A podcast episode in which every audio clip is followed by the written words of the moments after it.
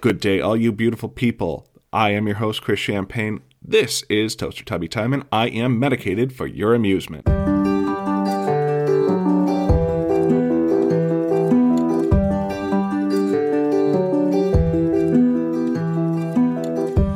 Come alive and let the motion rock you. Let it send you off to sleep. Come inside, there's nothing shock you. Now you've landed on your feet. Good day, all you beautiful people. My name is Chris, and this is Toaster Tubby Time. So, we're doing things a little bit differently. Today, um, I completely forgot to carve out some time to do some recording. It is currently Friday. Uh, so I am sitting in my office after work and just trying to record a little something for you guys. Um, I was thinking about a few things that I wanted to talk about. Uh, found a couple of my notebooks, haven't found all of them. So we're still going to hold off on the notebook thing. I want to kind of get those personal notebooks with uh, the weight loss stuff because those were a little bit funnier. So, what I wanted to talk about a little bit, and I don't know why it came to mind, probably because it's been just about 10 years now. Um, but I kind of want to talk about toxic friendships. Okay, yeah. we all have a toxic friend or a toxic friendship in our life or have cut somebody out of our life for it. And honestly, uh, there's so many different reasons, whether you're being the person who's, I don't want to say abused, but you're, you're the one who's giving 110% and they're giving less than that.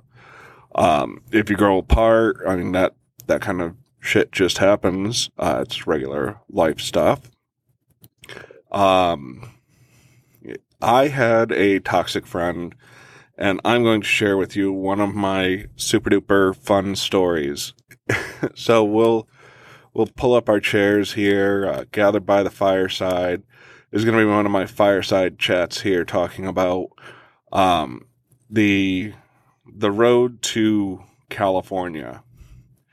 So I had this friend, and me and this friend, and for making the story easier, I am giving a fake name. His name is Mark, and his wife's name is Doris. Makes it super easy. Mark and Doris. Okay, so me and Mark had been friends for years and years and years, uh, probably close to 20 years since middle school, junior high at the time. And Mark was a year older than me. So as the younger one, I felt like I was always trying to keep up, you know, give more into it. Uh, I had always felt that way where I felt like I was the one who was kind of given a little bit more, but I, I never really challenged it because at, at the time it really wasn't anything worth saying. Um, so as we grew up, you know, we kind of went and did our own things a little bit, but always managed to reconnect. So he had moved to the the big city, uh, to New York City, and then he had moved back, and you know, obviously being back in town, a friendship's easier to maintain than having some distance between you. So things are going very well. Um, Q2 2012, uh, he had gotten a position across the country in California, which fantastic for him. It was in the field that he loved, doing exactly what he loved doing. So I am not going to begrudge him that he did. he did very well for himself. Um, also around that time, his wife and he had gotten pregnant. So that was, you know, double exciting for them. So being that he was moving across country, he decided that we would have kind of one last boys bonding journey. Uh, the bonding journey itself was going across country from Connecticut to San Francisco, California. And it sounded like a lot of fun. We are going to obviously take his, you know, take the moving truck of all of their possessions, but it was going to be the two of us. And this is what was sold to me. it's going to be the two of us, two guys, two best friends. We're going to travel across the country, you know, moving all this, fur- you know, all this furniture and all the, the crap that you collect throughout your life. And we're to, we're to have a bros trip. Uh, he got a pretty good stipend for relocation. So he told me, you know, your food's taken care of, hotels taken care of. We're going to get you an airplane ticket home. So, you know, we'll get there. We'll have a couple days to, you know, have some fun and cruise around San Francisco and then head back. And I was all for this. This sounded like, you know, a once in a lifetime opportunity. and it was a once in a lifetime opportunity. I say with a drop in my voice. Um, an opportunity that I will never, ever, ever recreate or want to recreate.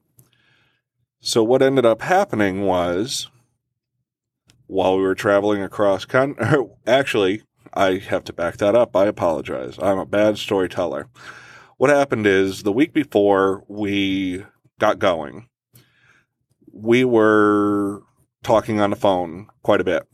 Um, he was trying to tell me, you know, the times that it is, you know, it's X amount of hours, it's 30 something hours to get from, from Connecticut to, to California. So if we travel X amount of hours a day, we'll be doing awesome and I was, I think, a little bit differently. I think spatially, and to me, it says, well, the number of hours that you drive doesn't mean anything because you could run into traffic. There could be X number of variables. You really have to consider how many miles a day you're driving.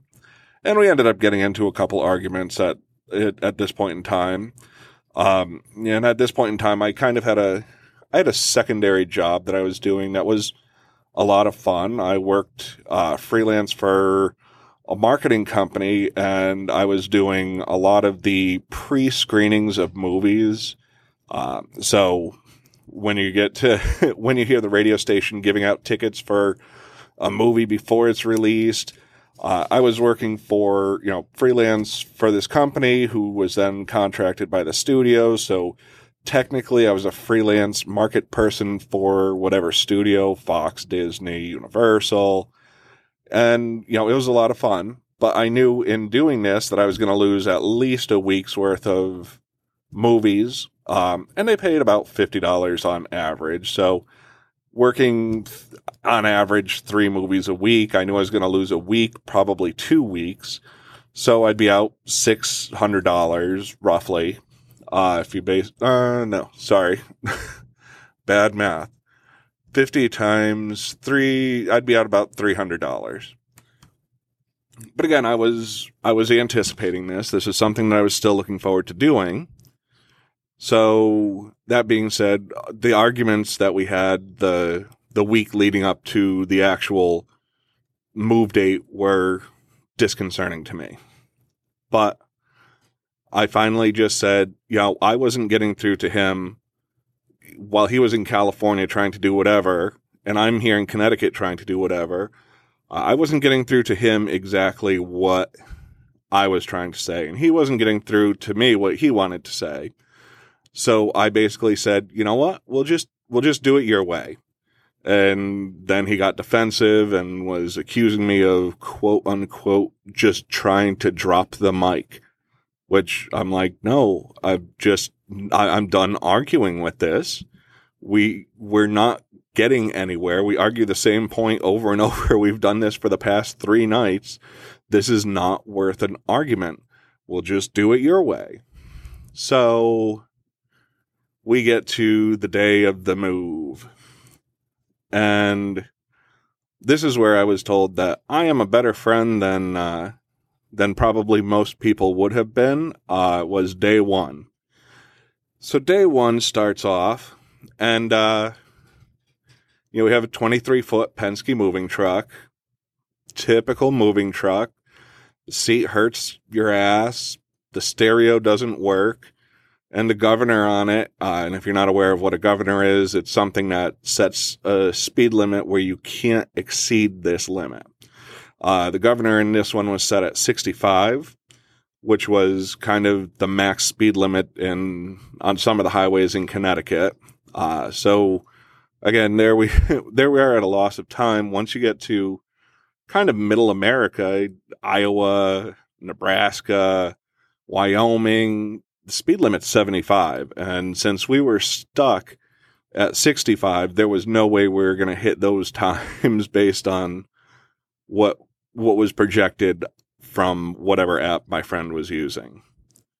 But again, it was what it was. 5:30 in the morning on the day that we left, Monday the 2nd. I'm in the truck, he's in the truck. I'm not a morning person, so I was going to let him take the uh, morning driving.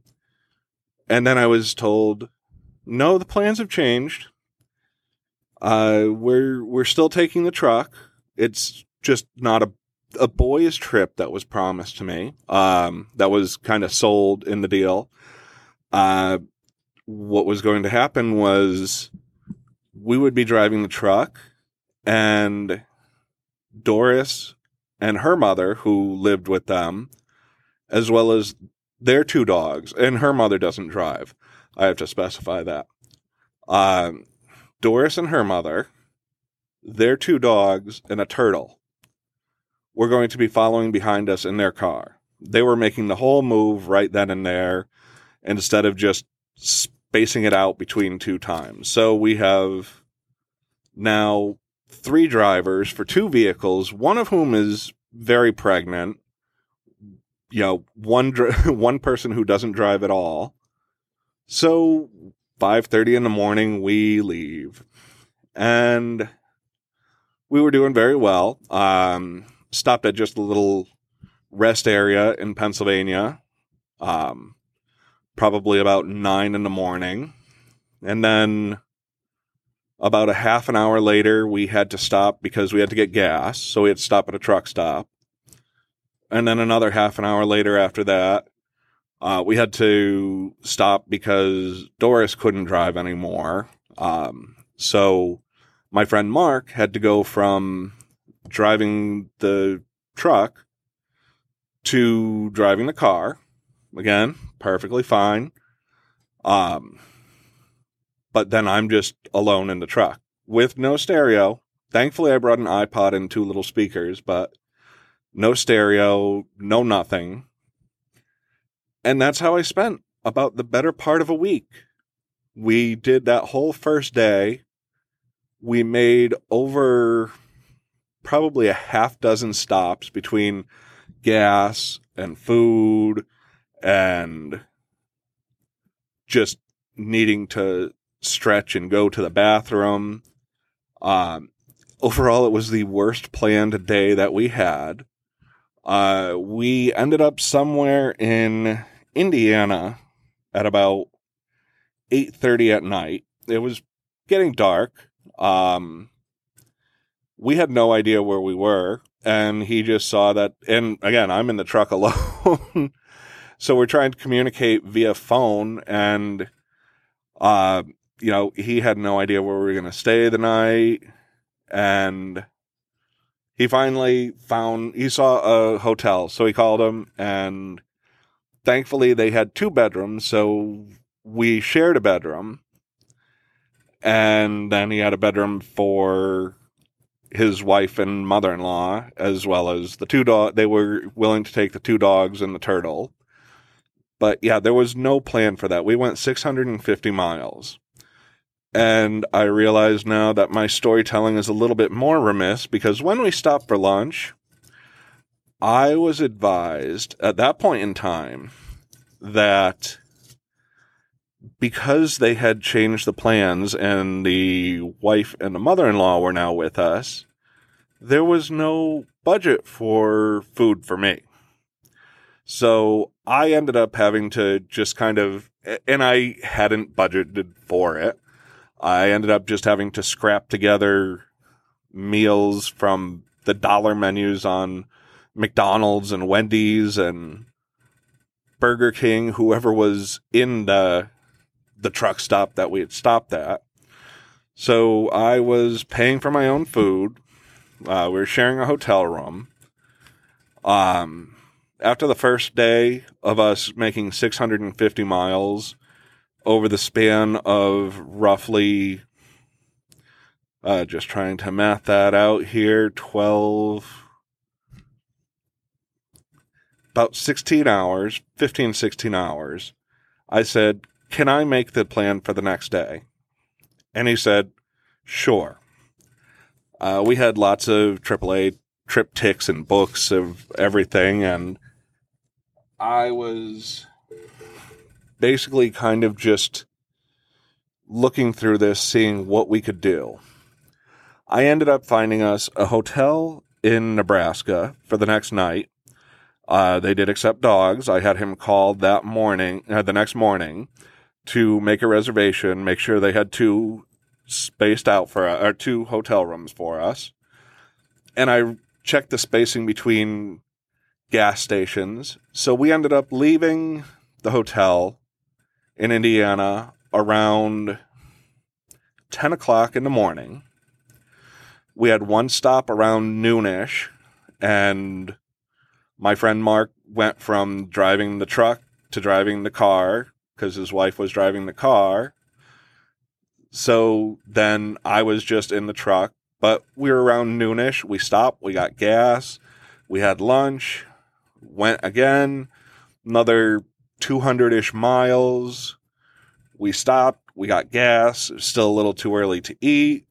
Um, but they switched off. So Mark now had 200 miles where he didn't have to drive, and Doris was driving the last 200 miles there. I was still in the truck all alone for, you know, 400 ish miles um, every day. But we got to Nebraska, got to the hotel. It was about 6:30, 7ish. So really, uh, we we made a lot of good time, and we did just about 25 miles less than we did the first day. So that's why I told him you have to plan for distance. But I don't want to repeat that again. Um, so it worked out. We ended up making this trip uh, probably, I'm going to say Thursday, because we arrived in California on a Friday. Thursday, I was on the phone with my wife. I was driving through Utah, I believe, and I was just so burnt out. I was just all alone in this truck pretty much the whole time. Uh, everything that was told to me was pretty much just a lie, um, an error of omission, whatever he wants to call it. So my wife made She called um, because I was supposed to head home on Sunday. Uh, she called the airport and got them to change my ticket from Sunday. What the t- the ticket that was booked for me was at twelve thirty a.m. Sunday night, Monday, I guess you would say. So I would it, it was a red eye into Connecticut I would get into Connecticut probably about four o'clock in the morning and then have to have my wife pick me up, get a couple hours of sleep, and then go to work the next day. Because I didn't find out about the red eye till later.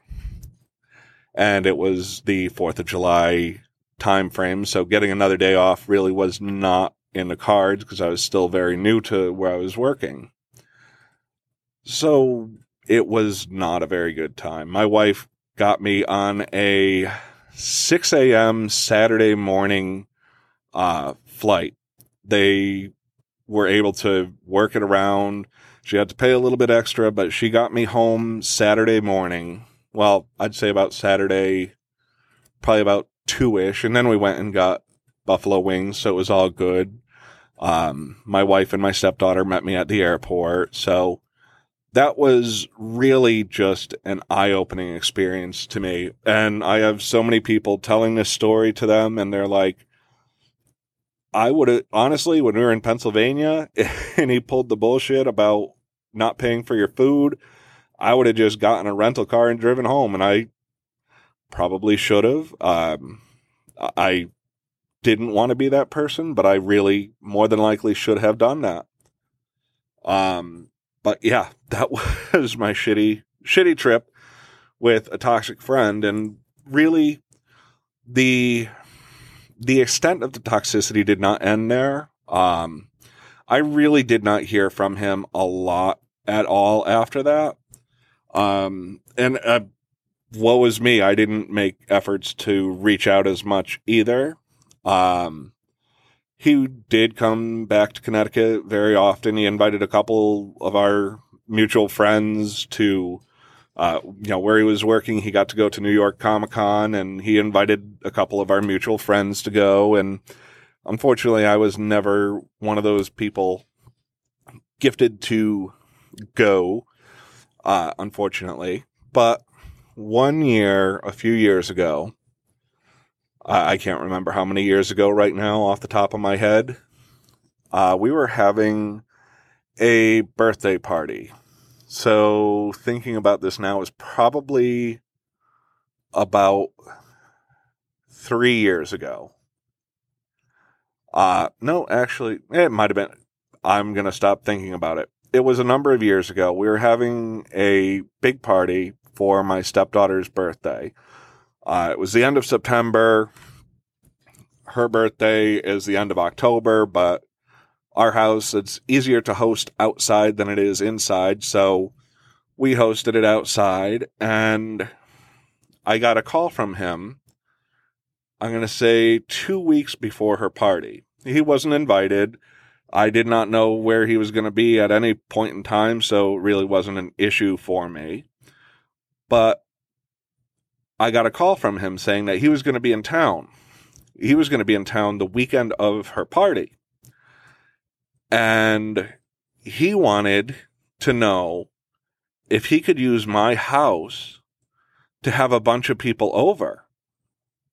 You know, a bunch of old friends from high school and whatnot.